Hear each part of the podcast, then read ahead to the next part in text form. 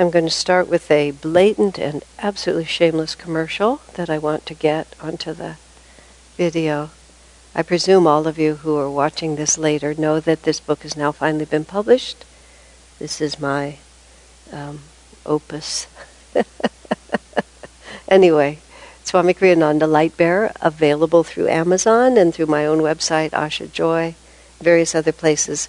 700 pages, two and a half pounds of book, 44 years with Swamiji. So far, people really like it. I hope you will too. Okay, now on to what we're dealing with. We are still inching our way through the end here.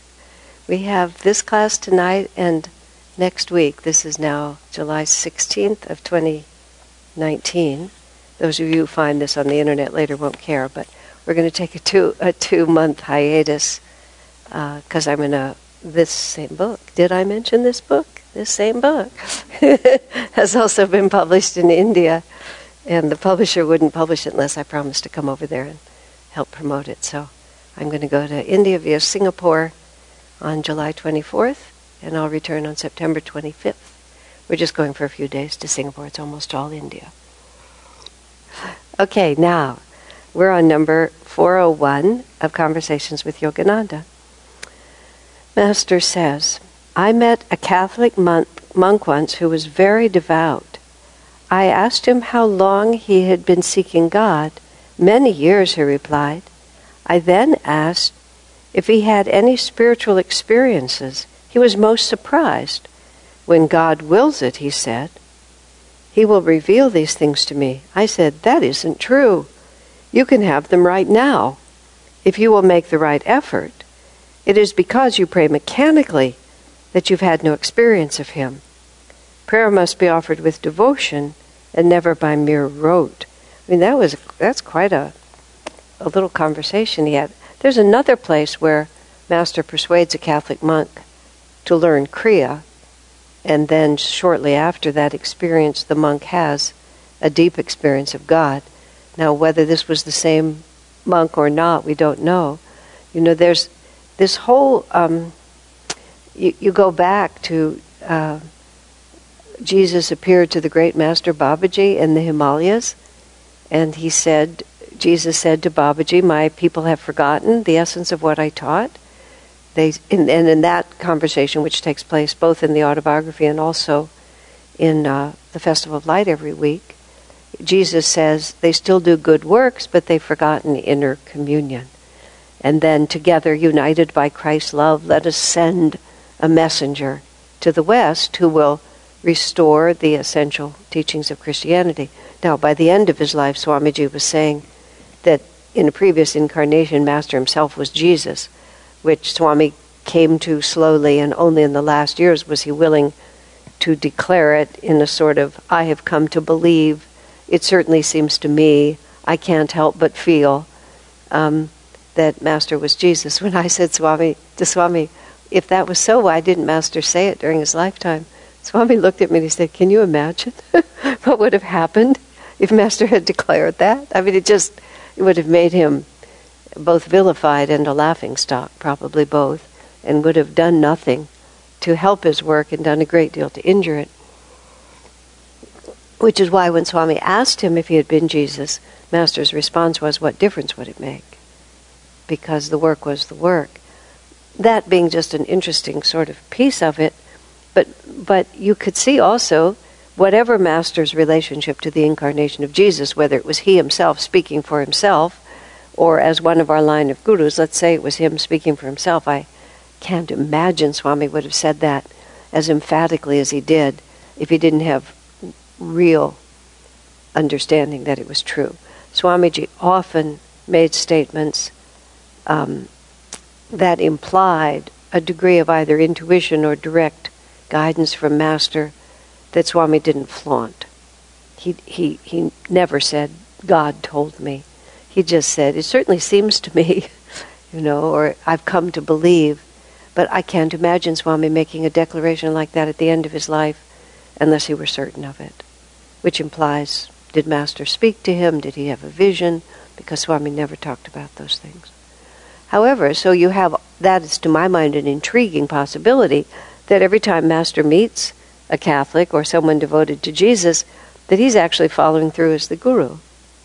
Now, whether or not every person who calls himself a Christian has actually created sufficient magnetism to have a real disciples, um, a, a, real commitment from the guru. You know, this is sort of a, a, an important part of the guru-disciple relationship, which is not emphasized in some. It's not often emphasized as much as it should be.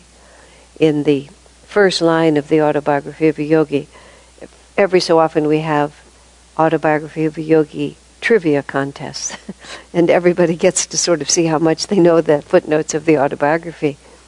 The first line of autobiography of a yogi, when you ask people to quote it, almost everyone says the uh, salient feature of, I'm not sure if that word is salient, of the Indian culture is the search for eternal verities and the concomitant, and everyone says guru disciple relationship, but it actually says disciple guru relationship which is interesting that the disciples part has to come first.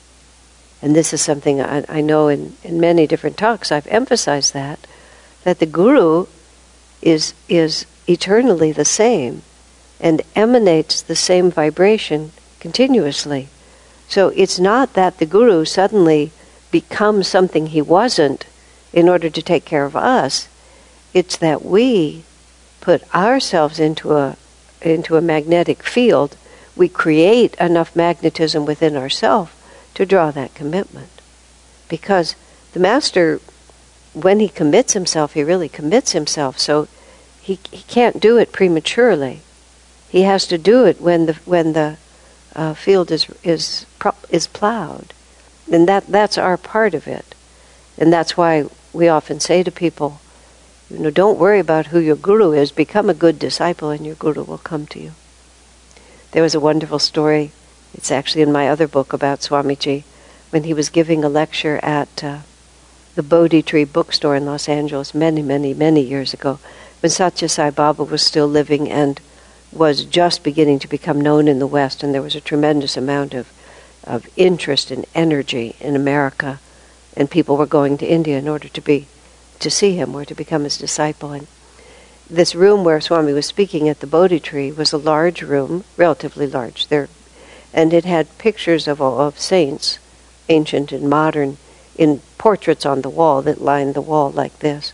And Swamiji was very well known and popular there, so the room was completely full, and all the seats were taken, and people were also sitting on the floor, leaning against the wall. And so this this man came in, and he came in a little late, and he took a seat, uh, leaning against the wall.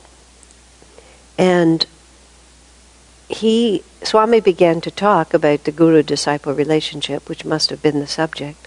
And Swami was making that exact statement. You know, you don't have to worry about how going out to find your guru. If you have the right attitude, your guru will find you. And just as he said that, the picture above the wall of this young man, which happened to be Satya Sai Baba, fell off the wall, flipped, landed on his knees face up. And the, the man grabbed it and held it like this, and he told Swami later he had been trying to decide whether he should go to India because he felt so drawn to Satya Sai Baba. He, he wanted to go and be initiated if Satya Sai Baba would initiate him. And right in that moment, the picture comes down and falls right on his lap. I mean, it's hard to get any more explicit than that. And of course, Swami had no concept that that was happening. But in the moment, you know, with all the energy, that's exactly what took place. So when when Master met, you know, this Catholic or that Catholic or this Protestant or that one, who were all devoted to Jesus, I mean, this is how my mind thinks. If if in fact he was Jesus in the past, how did he relate to all of that? How did he see it? And how many of those who came to him were from the past who were, who, who were really devoted, and therefore Master was drawn to them. You think of him visiting Therese Neumann, who Master said was Mary Magdalene in a previous life, and that's why she lived through that experience of the resurrection again and again because of the crucifixion and the resurrection, but because she had been there, and of course it was the absolute defining reality of her life. And Therese had been born as a devout Catholic. I've read, you know, in the autobiography of a yogi, you have only this little tiny picture, and what you really see is, you know, just the extraordinariness of her vision. But uh, I've read a biography about her, or several biographies about her, and she was a, a, a wonderful, free, joyous, very, I mean, she had a very full life in addition to these visions, and a very full, full and saintly life. And one of her characteristics was that she didn't eat or drink anything. And uh, one of the stories about her, which is just so charming, they, she used to travel with her friends. They would travel, and she would make so much fun of them because they always had to stop to eat, and then they would have to stop to use the bathroom. And she would just mock them because she was free of all of that. But, you know, just even in that little vignette, you get a picture of how natural she was. But they also said about her that at any time, it wasn't just it wasn't just on those special occasions that she would have these visions. At any time, she would just uh, leave this plane and go into a visionary state. So part of being with her and traveling with her was that every so often everything would stop because she would she would leave this plane of consciousness and go somewhere. And usually it wasn't until afterwards, but then she would tell them whatever wherever she'd been, what visions she'd been seeing, and it's just it's quite extraordinary. So Master, I mean, I actually visited uh, Connors, Konnersreuth, I think it's called, where her house is and, not that many people have gone there from Ananda, although more are going now. It's way the heck up in in Nowheresville in Germany. I can't. I don't have any sense of geography, but I believe it's there. It's practically over the border of whatever is next to it. I'm so. I, I hate to be so insulting to a country that I should have more respect for, but I have no sense of geography. Period. In the United States, I can't tell you where the states are either. I know New York and I know California in Florida because my grandparents were there in Texas because I was born. So this has nothing to do with my lack of respect for Europe.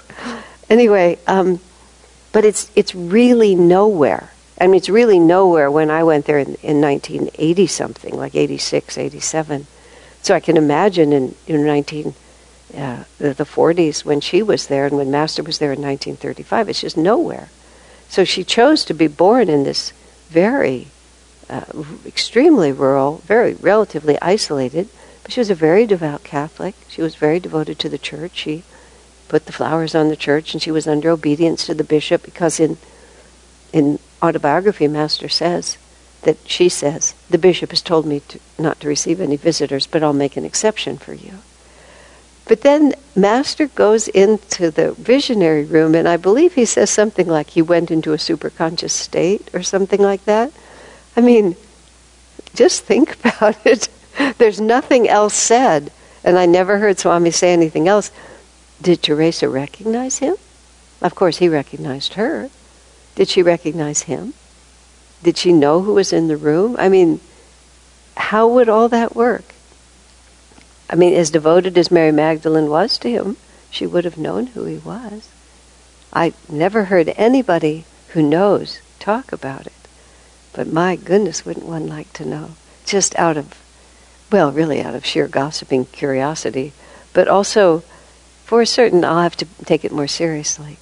Like, how does that guru disciple relationship work when the avatar comes back in another incarnation? I mean, th- these are among other reasons why th- the way we think about these things is not quite so simple. If Lahiri Mahashaya was, was it Kabir in a previous incarnation?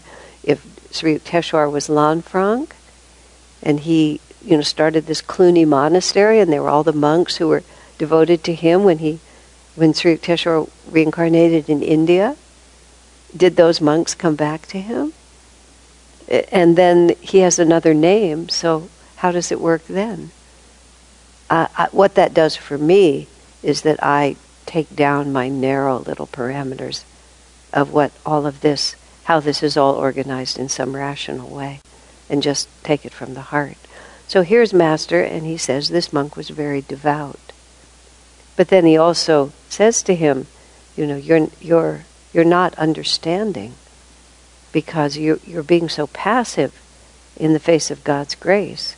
I mean, this is partly the monastic life that attempts to transcend the ego by suppressing it, which in uh, the in, both in Sadhu Beware and in a renunciate order for a new age, Swamiji talks about that not really being the most effective and certainly not the most appropriate for Dwapara Yuga. So this monk is reflecting the whole spiritual path that he's part of now because you do what you're supposed to do. Swamiji quotes it's in I believe it's in Crises in Modern Thought. He talks about um, in whatever time some some hundreds of years ago when the question was asked of the abbot of whatever monastery if you're in your private devotions and you have a vision of God and it's time for you, the bell rings and you're supposed to go do something else in the monastic schedule, should you leave your private devotions to follow the schedule? And the abbot said, Of course not. If God is with you, then you should stay with God. That's the whole point. And when the question was asked in, in recent times, the abbot said, Of course you should leave your devotions because the monastic rule is your, is your road to salvation. And this is why Jesus appeared to, to Babaji, is because they've forgotten that, that the monastic rule is a means to an end, not an end in itself. So here's Master talking to this monk and saying, You're just being mechanical in your devotions. You need to give your heart and soul to it. It's not automatic. Because see, what happens when you get institutional religion is the institution, this is what makes institutional religion. It's not that you're organized. It's not that you have a membership process or a building. It's when the organization itself inserts itself between you and your relationship to God. You know that you have to be a Catholic or you have to be a Protestant or you have to be a Jew or whoever you have to be because only these people are saved. And then the institution begins to tell you how you qualify. You know that you do these certain sacraments, you follow these certain rules, or you're in the monastery and this is what it looks like. And it's not as if those structures, even in themselves, make it an institutional religion. It's when even you begin to feel, if I follow the rules, then all these things will happen. You become, you, you're not a devotee, then you're a merchant or you're a customer. I'm going to give you all this, and then I'm going to get this in return. It was a very touching story from a very tragic story of um, a number of years ago now. A soccer team, I believe, either from Ecuador or Uruguay, crashed in the Andes, and oh, many people were killed immediately, but a small group of people were not killed. But because the crash wasn't found and it was high up in the snow mountains, everybody assumed that everybody was dead. But in fact, they lived Partly they lived because they ate the flesh of the people who had died, which they made the decision that that was an appropriate thing to do. Apparently, Catholic theology says it's okay too. But the the leader of the group when they crashed was the same man who was the captain of the team. And he was their natural leader, and they all rallied around him, and he rose to the occasion to be the natural leader. There's a book called Alive and there's a few movies about this. It's actually, even though it's a slightly grisly story, it's actually a very spiritual story and a very deeply inspiring one. It's written, I've read several accounts from different angles. Eventually, two men walked out of the Andes and got help and came back and rescued the others. So I read about him walking out and about, because they all basically were sustained by a spiritual force that was very powerful. And it's actually, it's a it's a very moving story. So, but in this beginning, the man who was the captain was the the leader, and he was taking care of everyone and making it happen. They were all devout Catholics. Just Latin America at that time. That's who they were, and uh, a, they had a, for a short period of time they had a radio, or they had a radio occasionally, and after they'd been there, they were certain that they would be rescued. But after they'd been there a number of days, it might I think it was only days, but it might have been a little longer. They happened to have the radio on, and they happened to hear that no one was searching for them anymore, because too much time had passed. The conditions were too uh, uh, inhospitable to life. And so they'd given up. Now, the captain had been very strong, but when he heard that the search had been canceled, he completely collapsed. And the way the story is explained, and the man himself must have expressed it, he believed that God would not let them die. But his reasoning for believing that God would not let them die is because they had all behaved so well as good Catholics. They had followed all the rules, and because they'd followed the rules, God would not let them die. And when he realized that God was perhaps very likely going to let them die, he completely lost faith. He just lost faith in everything that he depended on up until that point because he, it appeared to him that God had broken the bargain. Which, which goes back to tell you what was motivating him all along, which was he was following the rules for the promise that was at the end of it. Now, it's, it's very, very subtle, but what Master's saying is a Amir, what was the, exactly the words he uses? Um, prayer must be offered with devotion and never by mere rote. And, and rote can, you know, appear to be engaged, but it's different if you're just repeating it and it actually emanating from yourself. I, I know I've expressed to you in other contexts, but it's relevant here a long time ago. It would have been the early 80s, so now that's a long time ago. I had two friends who were Episcopal priests in the Northwest. Both of them were also Kriyabans. They got interested in this path. And uh, they invited me to teach meditation to a confab of Episcopal priests who were all men except for me and one woman. Now it would be almost all women, but then it was still men. And I had this, it was so odd to me to be with them. I was much less experienced than I am now, and just in terms of mm, translating is actually the right word. Because, you know, I, I sort of feel things without actually having knowing why I'm feeling it. But I was aware of the fact that I operated from the inside out, and these men operated from the outside in that they were they were good men and they were priests and they were doing their job, but there was something about it that was assumed rather than for me, I never set out to be a spiritual person. I never would have said I was going to be a priest or a minister, and it wasn't merely because I was Jewish.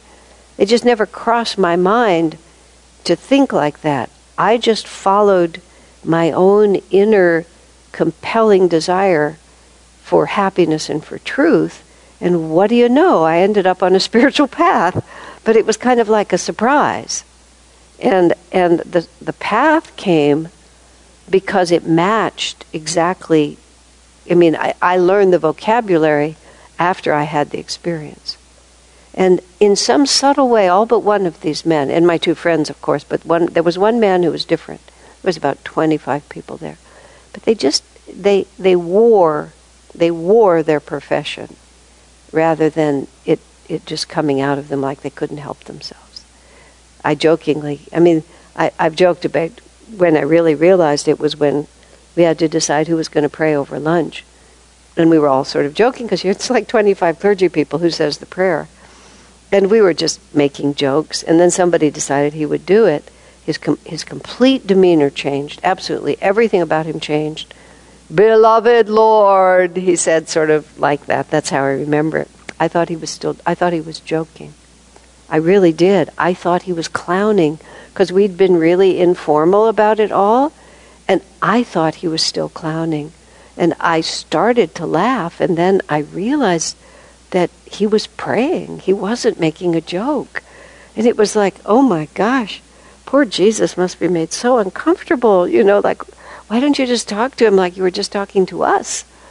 But that was how, now that he was in his priestly role, he had to be somebody other than himself. That was when I realized, oh, we're, we're working with a different reality here. At the end of the whatever it was, weekend or days, my, my um, friend said to me, he said, I had the feeling the whole time you were there that you actually you know, you, your native tongue was different, and everything that was said to you, you had to translate through your native language before you knew how to say it back again. I said, that is 100% how I felt. Everything that happened, I had to think, you know, what would they possibly understand of what I could say to try to find a way to put it across to them. So they were wonderful men, you know. It wasn't, but that's what Master was talking about here. This monk had hadn't understood the intimacy of the relationship or hadn't understood the part that he plays in it. It was if I just follow the rules and show up where I'm supposed to show up, it's up to God to do it. But, you know, why would your mother not feed you if you're hungry? And why would you not tell your mother that you're hungry? Why would you just assume that she'll figure it out? You know, that's not how a baby treats its mother. It just wails and wails and wails until she comes. And as Master said, you know, you be the naughty baby for Divine Mother. Just tell her that you're not going to put up with it anymore. Swamiji was talking about some context. I mean, it's an obvious story. But he talked about the baby being taken into the next room and put to bed. And the mother's, you know, a foot away. But the baby wails as if it's been abandoned forever. You know, it just it just doesn't know that the mother is so close. And that's sort of we imagine we don't realize that the mother is so close to us. But if we practice with devotion, he says God will come. I'd like to think that the same priest was the one that then learned Kriya from Swami, but from Master, but I don't know if it was or not. It's all very interesting to contemplate, isn't it? And it's also, I mean, a little paragraph like this, this is Master's mission. You know, this is his revolution.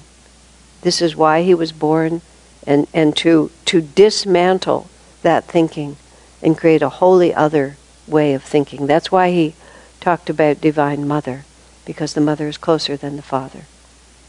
And the father demands a certain formality and a certain standard. You have to meet the rules. And the mother says, Oh, forget that, darling. Just come here and I'll slip you supper and your father will never know.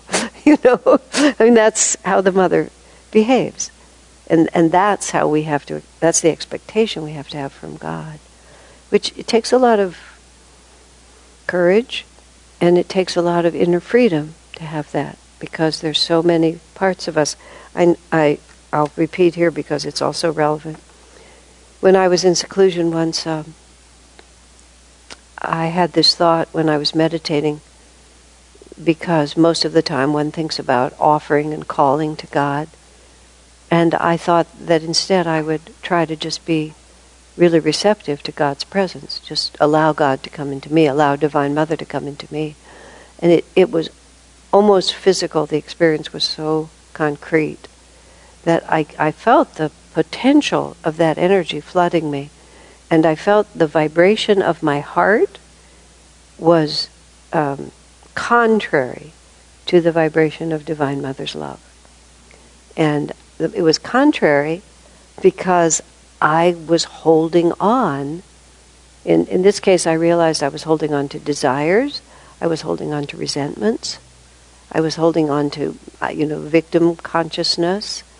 Um, I wasn't, I mean, people could be holding on to other things. One could be holding on to a thought of unworthiness, like we act at, out with the uh, land of golden sunshine where the little girl Lisa really, the woman Lisa really wants the sun man, but when the light that surrounds him touches her, she feels I'm not worthy to be in this light. So she closes herself off because I, I can't be that good. God doesn't love me like that. So that's another contrary vibration you can set up in your heart. I haven't done enough kriyas. I'm a sinner. I've done too many wrong things. What I felt was that I was still mad at a lot of people. And I don't just mean like yesterday, I mean my sense of righteous indignation about God knows what, over who knows how many lifetimes, was still very active. And I was not willing to give it up. That was when I came up with the thought. Uh, the way it came down to me was somebody owes me an apology. and, you know, if you can make it humorous, it helps me. But I just realized I just was holding on to the sense of righteous indignation for experiences that I could not conjure up. Uh, you know, against people that I don't know who they are. It's not like I could say I'm mad at my mother, I'm mad at my first boss, I'm mad at, you know, my boyfriend or anything like that. There was no specific, but there was a vibration of rebellion against what the unfairness I thought had been meted out to me. Now, of course, that's completely contrary to my philosophy and to everything that I believe to be true in terms of karma and God's will. But that, I mean, reason had nothing to do with it. I vibrated on that level. And that vibration exactly defined how much I could receive of Divine Mother. G- uh, John says about Jesus, to all who received him, to them gave he the power to become the sons of God. You would think immediately, well, then heavens, for heaven's sakes, let's all receive him. And, and you know, you try like that. But you can't, um, it's not rote. It's, it's metaphysics. It's, it's, not, it's not dogma. It's not theology. It's not opinion. It's not priestly intervention. It's metaphysics, which is it's just physics. Either, when this is my understanding of physics, either the vibrations match or they contradict each other.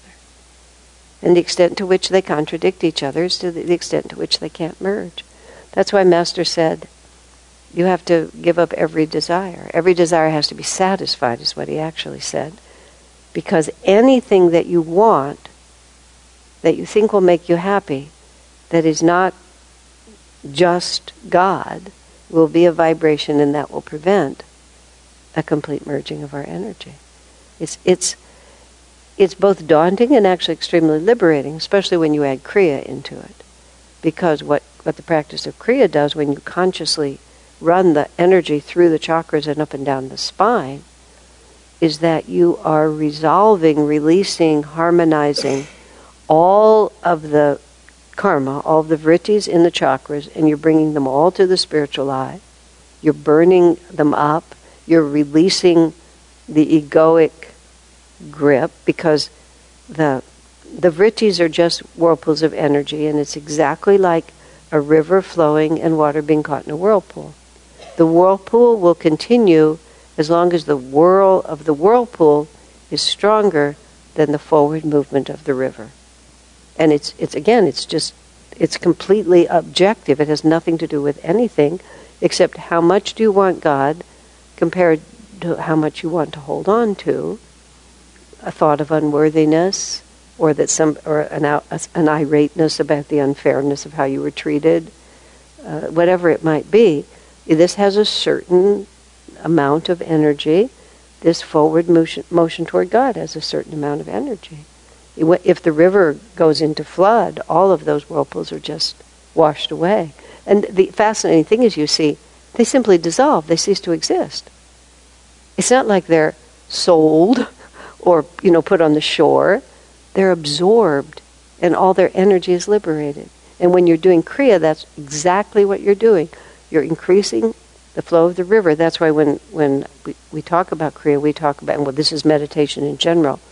You interiorize the energy, you intensify the energy, and then you elevate the energy. And that, what you're increasing the flow of the river to the sea, of your devotion to the spiritual eye, and then all of the vrittis, every vritti that is where your commitment to the egoic self definition it represents is weaker than the flow of the river toward the spiritual eye, every one of those vrittis will be dissolved. That's why Master said one kriya can be the equivalent of one year of right living.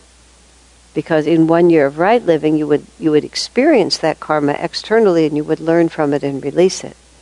But you, in, in, in Kriya, you raise your consciousness to a vibration that's higher than the vritti, and then the vritti is just lost. That's why once you start meditating, once you become a disciple, and even more so after you pra- start practicing Kriya or something like it, um, you just become somebody else. And you don't exactly know when it happened. That's the most interesting thing is it's not like there's it's usually not like there's some big emotional release.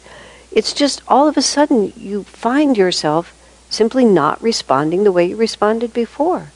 And sometimes it happens that you'll find yourself in some repeat of something that's happened before, but all of a sudden you're behaving so differently. Or you'll, you'll suddenly find in yourself a profound disinclination for people or circumstances or indulgences that used to just captivate you. And because without your noticing it, the flow of the river to the sea got stronger than the egoic hold that that particular reality had on you. And because it was just released into the river, you, you just didn't notice. There was no big fanfare about it. It's just that when you turn from habit to respond in a certain way, you find that there's no inclination to do so because the vritti is gone. And thus, Kriya yogis, especially, or those who practice something like it, because Kriya is very subtle, you just you become somebody else. You just completely become somebody else. I had such a fun experience, and this was in the early '70s. I went with Swamiji to New York City, and we we I, we might have even stayed in the house of these people, but at least we visited them. It was a young couple, and I had been running the kitchen at the uh, meditation retreat, and very often the guests, one of the services the guest did was wash the dishes or help me cook. And this couple had been in the kitchen with me, and it had been two or three years, maybe even four years previously. And they'd been there for several weeks, and we had all worked together. Now, from the time they were there to the time I saw them, Swami had changed my name, and I believe I'd cut my hair. When they knew me, I had long, this big bush of hair, and now I had hair longer than this, but short. So I had a different name and a slightly different look. And when we were introduced, I said, Oh, I know them already. We worked together at the retreat. And they said, Really? I said, Yeah, I was running the kitchen then. They said, No, that was someone else. and I said, No, actually, it was me. It was, you know, we worked and I made some other references. Then they said, No, that was someone else. and when they said it the third time, I realized that Divine Mother was joking with me. I said, Yeah, it probably was somebody else. because what they were saying is, you just don't seem anything like her, whoever she had been at that point. And I thought, just accept it, Asha. Why are you arguing?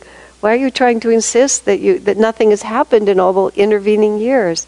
I've never had such a dramatic or such a humorous indication, but it, it is like that.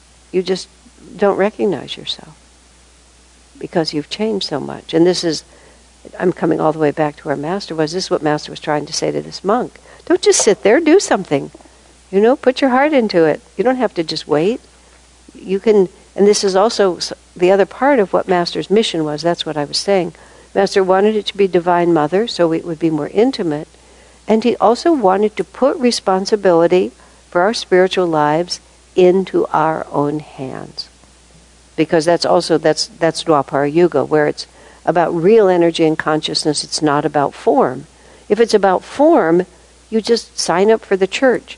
You know, the Protestants. It's now it's so over that they hardly even talk about it. But I lived through this gradual diminution of what they called denominational loyalty, because it used to be, and it may still be true in some more, much more different parts of America but you'd go to town and you'd find the Methodist church, you'd find the Lutheran church, you'd find the whatever it was, and you'd, you'd look for your denomination and you would join it.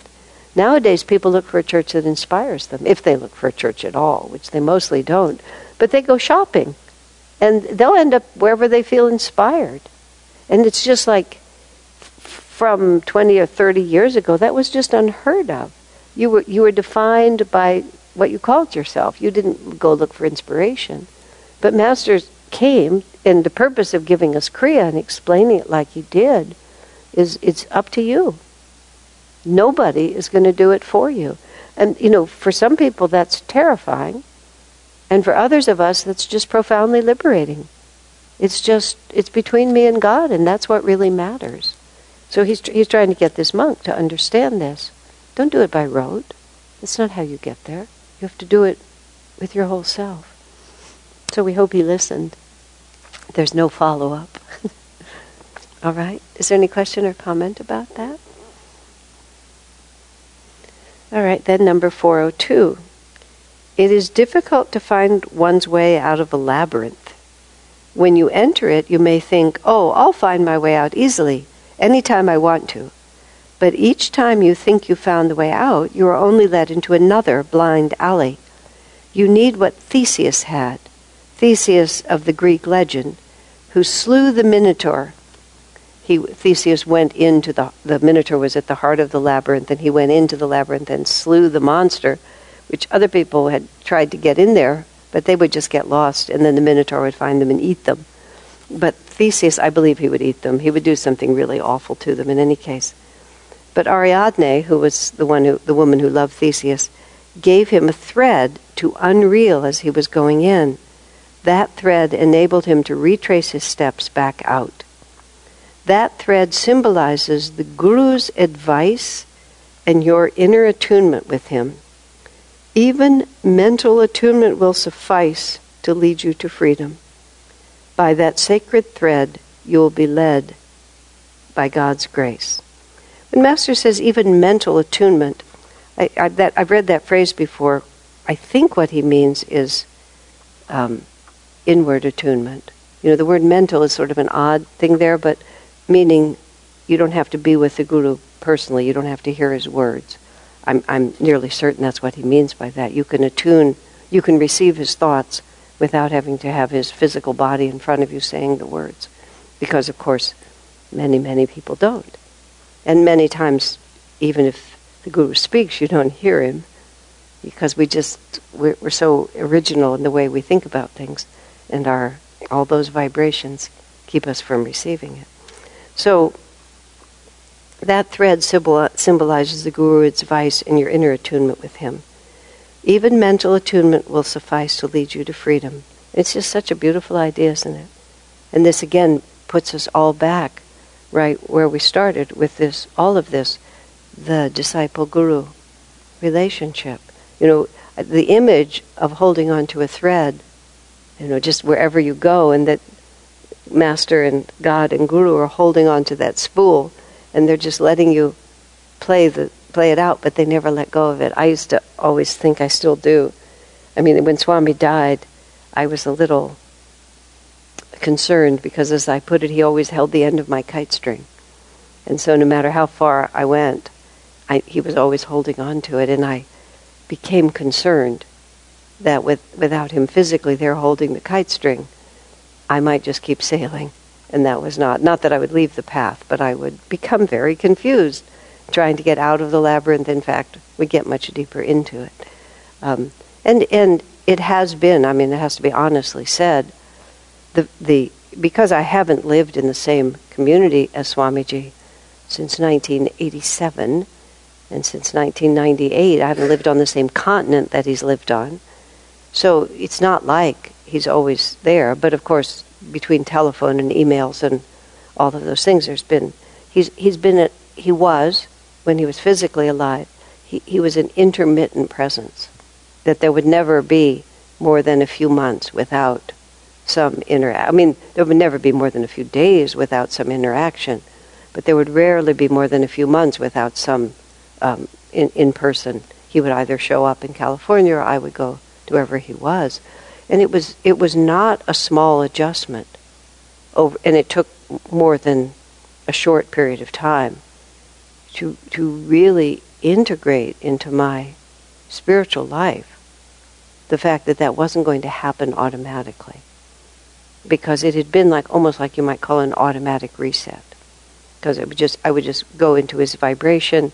I would forget everything that I was worried about you know I would get my marching orders for the next cycle of time whatever it was just everything would come back together so you know time passed and it wasn't as dramatic as sailing off into the wild blue yonder.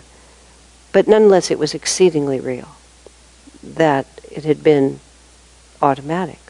And, you know, Swamiji himself, he, he never talked about it very much, and I've mentioned it's like he, his relationship with Master was so living and so vibrant and so in the moment that it was easy to forget that he was with Master for three and a half years and he wasn't even 26 when Master died. And that we're meeting him in his 70s and his 80s. And the relationship is as, as if Master were in the next room. But that was a, that was a powerful, deliberate act of will on Swami's part. It wasn't just a, a sort of passive allowing it to happen. Master disappeared And he disappeared more or less without warning and way earlier than, certainly, than Swamiji expected. He and Master were planning to go to India. I mean, you know, Swami had this in his mind. He's going to go to India with his guru, and they're going to have this experience. You know, he, he's read Autobiography of a Yogi. He knows what happens when Master goes to India. Richard Wright accompanied him on that trip. Swami's about to com- accompany Master on another, and instead Master leaves his body. So there had to be a powerful, deliberate act of will uh, on the part of a very young man and a very young disciple. Now, of course, Swami was always who he was. And Master showed his faith in him during his lifetime, but still, you know. But but what when we, we have to get this image in our mind that Master is holding the other end of this of the string, and that the most important thing for us to do is to not let go of that. And that's where Master says even mental attunement, which is to to recognize to those who think me near, I will be near. That was it was Swami who asked him, Will you be as close to us after you pass as you are now? And Master said, To those who think me near, I will be near. I just, there it is. To all those who received him, to them gave he the power. And then to the Catholic monk, he says, You don't have to wait. It's, it's really up to you. And, and that's where Master puts responsibility for our spiritual lives in the one place that it belongs, which is right in our own hands. Master finishes that by saying, the only place that God can be experienced is in the human nervous system, which is the strangest quote to me. The spine is the highway to the infinite. I mean, it's, it's so physical for something that you don't think of as physical, but it's also extremely graphic. It's like it's not in the church, it's not in front of the priest, it's not in the confessional, it's not in front of the pujari, it's not with the mantra, it's in, in within yourself. You know, by moving the energy within your own consciousness, the human consciousness can perceive God. If we create the magnetism to draw Him and don't let go of our end of the thread. Now, let's take a few minutes, then we'll see what comes next. During the break, which some of you heard, if you're watching it live on Facebook, you heard it. If you're looking at the recording later, you didn't. We're just making things not match now. Um, there was a question submitted from somebody watching live, and they wanted to know, they wanted me to talk more about what it means to receive, what it feels like, what, what we're really talking about. Huh. So um, let me just try to think about it for a minute. Because John's promise is tremendous to all who received him. So there's many levels of receiving. Receptivity is one of the most important qualities on the spiritual path. Um, it, that comes from St. John's comment, but it's also it's also a fundamental teaching of discipleship. I know when my parents were ill in the last years of their when my parents my mother had Parkinson's when my parents went through the last years of their life. Um, I was talking to someone about this earlier. Uh, I didn't quite know what to pray for them at first I tried to solve, at first I tried to impose my will on their lives, and that was not a really good idea. it was, a, in fact, a really terrible idea. Um, and then I tried to support them in whatever they thought was the right thing for their lives, and that worked a lot better. But I also felt that I needed a proactive prayer for them rather than just sort of passively allowing whatever happened to happen because from my perspective of the spiritual path, I felt that I had something to offer them. From my years of discipleship, I felt that prayer was a really good idea. So the prayer I came up with is Divine Mother, whatever it is you're trying to teach them by the karma that they were living through. And the prayer was give them the receptivity, the wisdom, sometimes I would say the humility, and the devotion to learn it because that was actually what I wanted. I didn't want them necessarily to live longer. I didn't necessarily want them to overcome their illnesses or change their attitudes. I just wanted them to learn whatever they were supposed to learn. That that actually has been a marvelous prayer that I've used. I discovered it with them, but I've used it continuously because sometimes you want people to stop suffering, but you don't really want them to stop suffering merely to have the suffering stop. You want them to learn what they have to learn so that they won't have to suffer again. That's what you're really asking them. Swami Kriyananda said when he was growing up as a child in Romania, they didn't have Novocaine. The dentist didn't have Novocaine because it was rather primitive there. Maybe they didn't have Novocaine at that time for anyone, but in Romania they didn't. And he had colitis, and therefore he didn't get any calcium, and as a result he had a lot of problems with his teeth, which plagued him to the end of his life.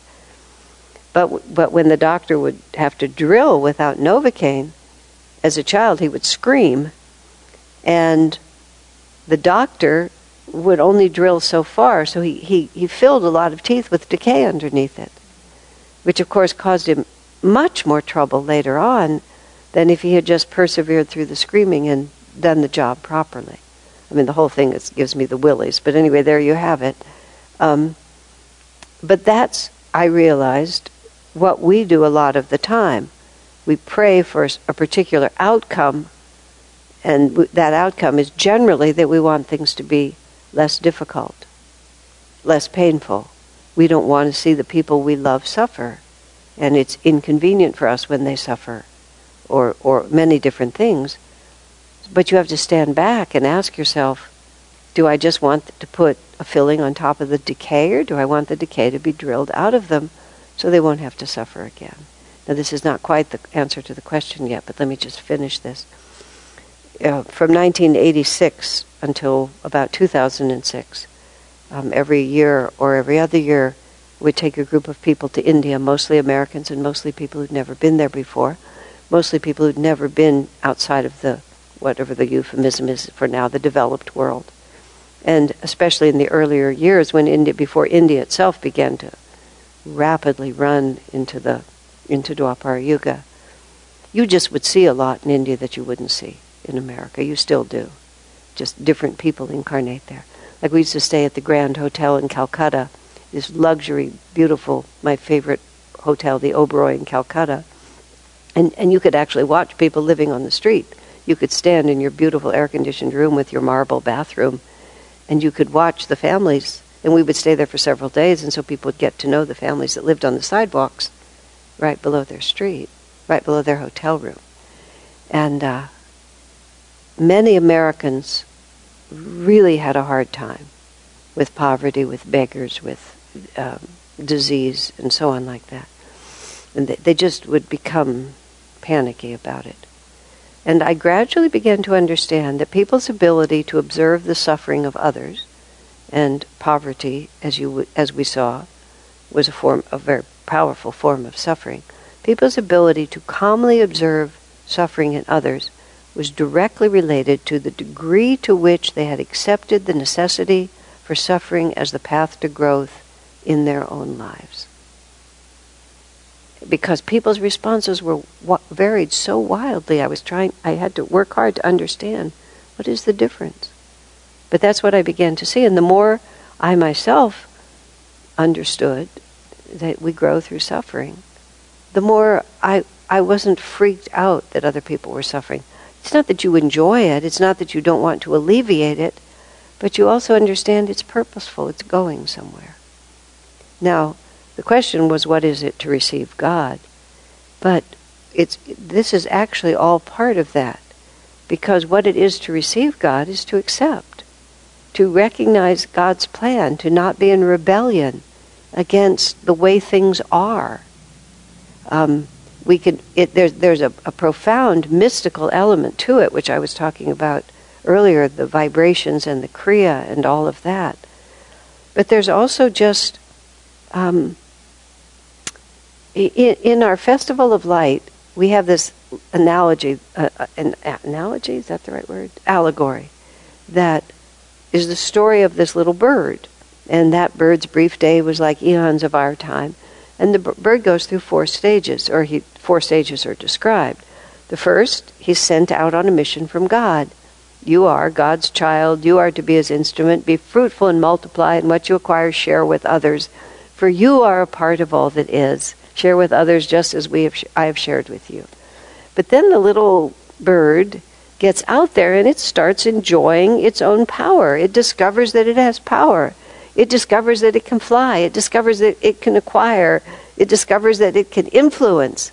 And it begins to think how, how, how foolish I would be to share what I have with others. You know, what is wisdom if not to keep what is mine for myself? And that's just like, that's what happens. We begin to experience our own power and we begin to enjoy it. And, you know, that's the beginning. And so the first stage is the mission, which is we're sent out from a mission, on a mission from God, and the rules are pretty simple.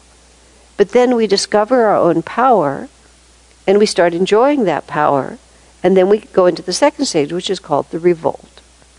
And the revolt says simply, "Oh, I think that God's plan is not right. I actually, I actually know what is right, and I, I, I'm going to tell, I'm going to say that this is what we should all be doing, and you should do what I say because I know what's right, and you should do it.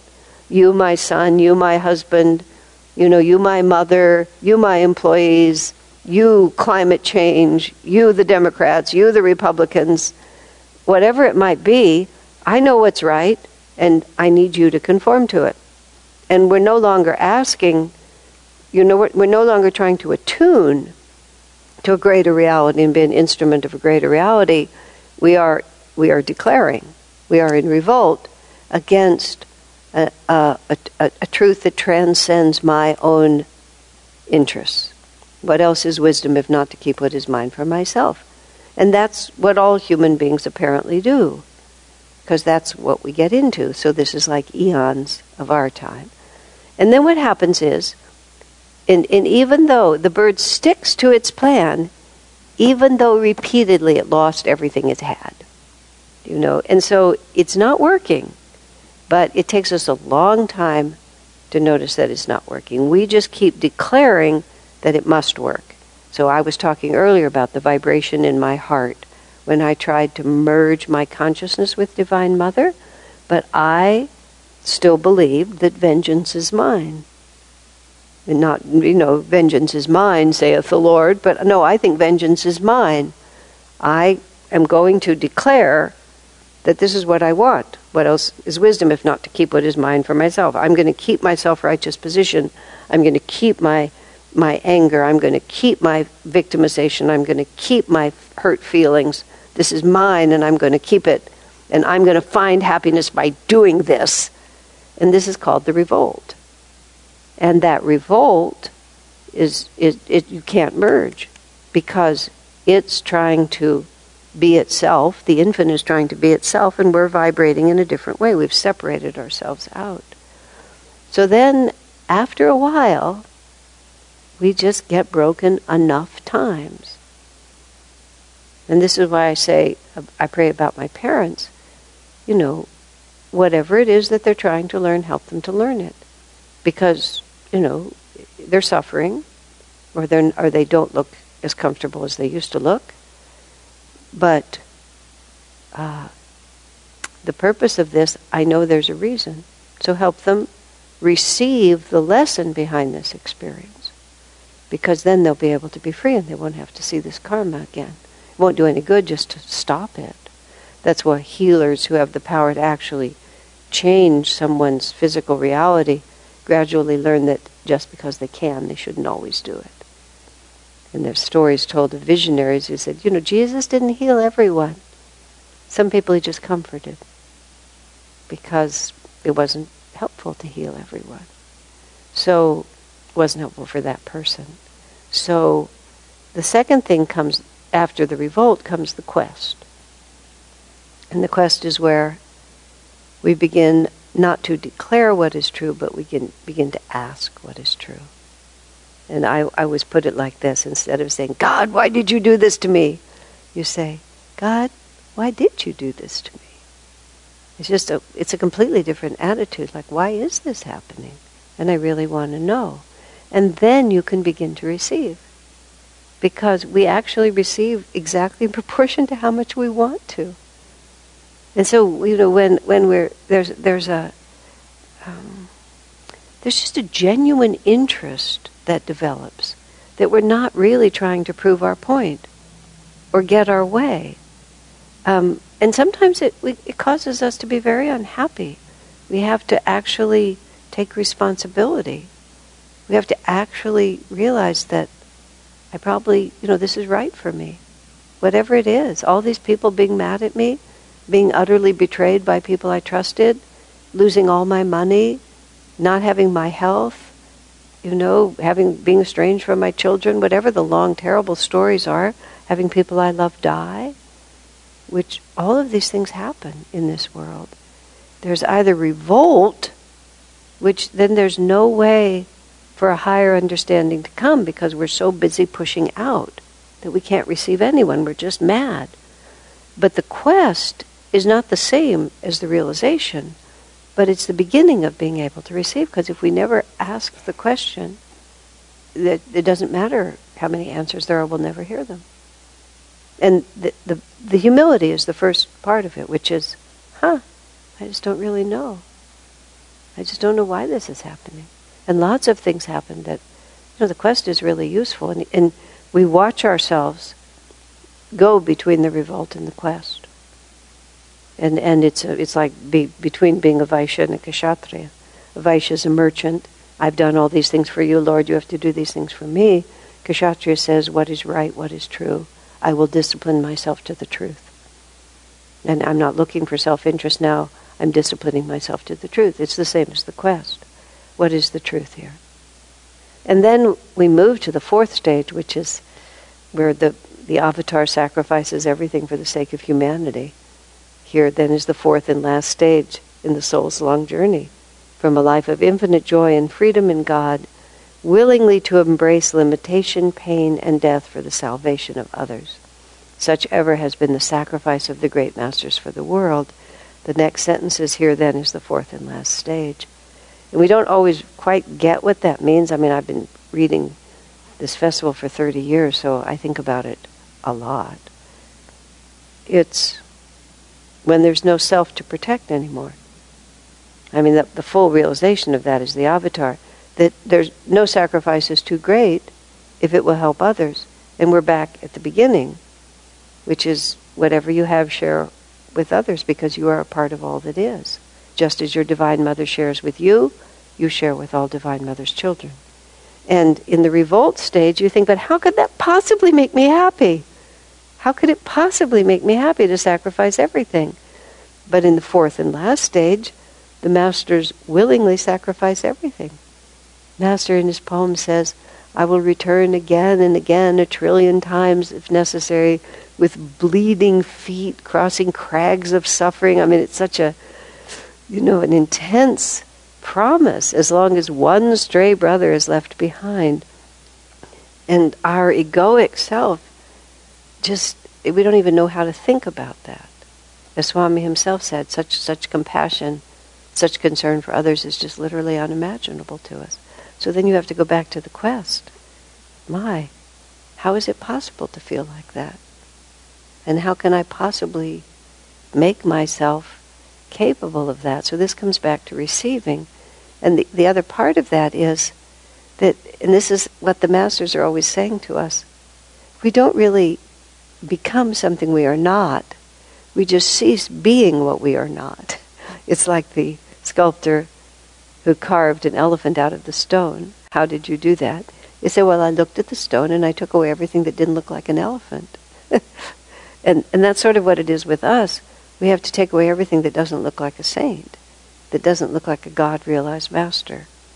And as soon as we take away what doesn't look like a God realized master, then we become a God realized master because we, we merge with the infinite in that way.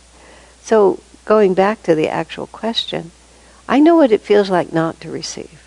And then I also know what it feels like to receive. But not to receive is always it's always somebody's fault when you're not receiving. There's just always this. I was very upset about some things that happened over the last few months, and I described myself as having long conversations with people who weren't in the room. long, rather self righteous conversations with people who weren't in the room. And I would just see myself doing that. How can I receive truth when I'm so busy making, trying to make the world conform to me? That doesn't mean there's no place for thinking or thoughts like that. But I actually, and I, I don't know whether it was here or somewhere else, I said this. One of my friends, Karen, told me that I, when my mind started doing that, I should sing. She specifically told me I should sing Little Kathy Went Dancing. But it was the darndest thing. As soon as I started singing out loud, Little Kathy went dancing, went dancing, went dancing. It's a particularly silly song. I mean, there's no big, deep philosophical. It's a great song, but it's a very light-hearted song. It's classified under the children's songs. Um, I became, I got into the now, and I got in tune with the vibration, the joyous, free vibration of that song. And I would just watch. All of a sudden, from oh, being over here and being, you know, what else is wisdom except to keep what is mine for myself, I was suddenly in tune with this little girl just everyone should be dancing. It's part of god's plan. And i the word would have to be i received that vibration. I received it by singing. But as soon as i started singing i was in tune with that and it was just so interesting to me and then i would finish the song and i would go back to those conversations and i would remember i was having them and i'd come back like this so it, receiving is attunement because we don't um, we don't create it we just align ourselves with it and so it's always, it's always an option. That's the most extraordinary thing about it. Because we always have a choice of consciousness. We don't always have the freedom to choose because our vrittis hold us captive. But we, but we, so we have to, we have to work with ourselves to develop the freedom to choose. But the choice is always there. And it just what it feels like to receive is really happy. it just is, if you're receiving the presence of God, everything else just goes away. We are nothing but a vibration of consciousness. We are so persuaded that we are a fixed reality. We are not. The Swami once said the only difference between the worst criminal and the greatest saint, as he said, is the way they behave. if the worst criminal stops behaving like a criminal, and starts behaving like the saint, he becomes the saint. I mean, I mean, it's as just as fluid as that. And so that's what we have to realize about ourselves. We are what we attune to. That's it. Attune to something else, and you receive something else. You become that. To all who received him, he, beca- he gave the power to become the sons of God. It's a phenomenal promise. And Swami transferred it into the Festival of Light so that every week we would say it over and over again until gradually we would believe it. And when our vrittis try to persuade us that something else is true, we, we, we will have answered that question often enough that we'll say, No, I don't think so. Um, I'll end with this. Once, when I, I was caught up in this very complicated interpersonal situation, and people were suffering a lot, and I was trying to sort of carry the story forward, and everybody was suffering. And I just, I went out into the, out by myself in my car in the dark, and I just started weeping. I just couldn't handle it anymore. Because everybody else was suffering, and I couldn't see any end to it. And came in my right ear. A voice said, Do you think this could be happening outside the will of God? And I feel like that voice kind of just, you know, tunneled through my brain. So I'm weeping and weeping like this, and then this voice said, "Do you think this could be happening outside the will of God?" And it, I mean, I'm leaning over the steering wheel. It's like, oh fooey, you know. It's like I'm just I've just been having this huge emotional experience, and now I can't keep having it because I know, of course, it was happening. Of course, it was the will of God. How could it? How could anything not be? So even in the midst of that, I received, I received my own training, is what I received, but I was still very unhappy. And so I think that, well, I didn't come up with the prayer at that point, but I said, okay then, God, if you're going to, you know, I need to tell you that I really can't handle much more of this. I don't know how they're doing, but I'm going down. I can't handle this anymore. So you know, for my sake, you've got to do something about it, and you've got to do something soon. And half an hour later, the whole situation shifted. And now that doesn't always happen. But it was still like, you know, okay, this is your will, and I just want to register my strong disapproval. I very strong disapproval, and also want to warn you that if you're counting on me, you know, we're pretty much at the end of our tether here. It was still true, but I couldn't It was it was the will of God and I knew it. And that's how it works. You just persevere. You pull yourself back time after time after time no matter how far you slip. You just you stay on that quest. You know, when you, you fall into the revolt and then you stay on that quest. And and it just begins to change you, that's all. Okay, any comments or questions before we call it a night? Okay, we covered a giant two of these 401 to 402. Thank you. We have done 111 classes. I thought we might end at a tidy 108, but we didn't. and we'll go, probably have to go into next year. Yeah. Okay. Thank you all. Bless you.